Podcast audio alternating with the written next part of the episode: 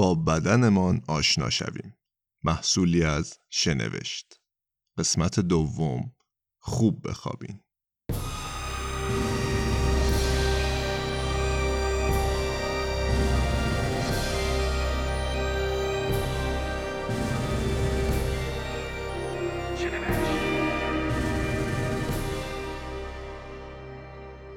تو قسمت پیش شنیدیم که شکل بدن انسان می‌تونه ترکیبی از سه نوع اندومورف، اکتومورف و مزومورف باشه و هر کدوم رو تعریف کردیم.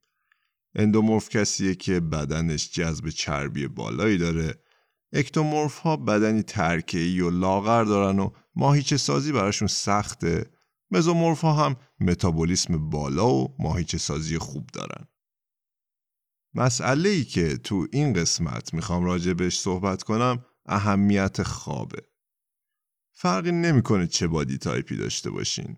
اگه بخواین بهترین نتیجه رو از تمرین و ورزش به دست بیارین باید حواستون به تغذیه و recovery بدن باشه که کلیدی ترین مورد برای recovery خوابه و حتی یه چرت خارج از برنامه گاهی اوقات می‌تونه تأثیر مثبت قابل توجهی داشته باشه.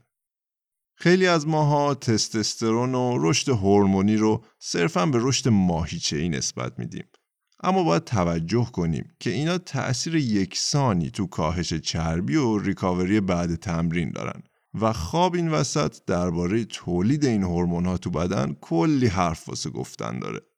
یه پژوهش تو دانشگاه شیکاگو یافته های رو ارائه داد که بر اساسش اگه میزان خواب یک نفر در شبانه روز کمتر از 8 ساعت بشه سطح تستوسترون بدن ممکنه تا بیش از 10 درصد کاهش پیدا کنه.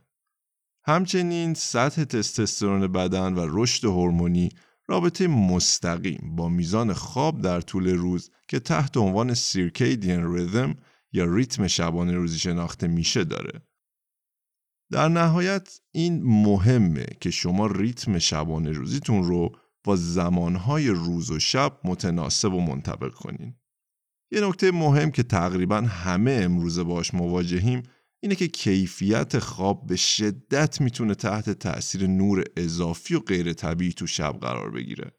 چی کار میشه کرد در این باره؟ یه قدم بزرگ در جهت کاهش اثرات نور غیر طبیعی و کیفیت خواب خاموش کردن چراغای اضافی و وسایل الکترونیکی حداقل یک ساعت پیش از خوابیدنه. چون این موضوع موضوع مهمیه دوباره میگم. حداقل یک ساعت پیش از خوابیدن نور محیط رو تا جایی که ممکنه کم و تلفن‌های همراهتون و هر وسیله الکترونیکی دیگه ای که نور مصنوعی داره رو خاموش کنین. با این نصیحت قسمت دوم از این سریال پادکستی هم تموم میشه. من هومن شالچی هستم و ممنونم که شنوشت رو دنبال می‌کنین. سلامت باشین.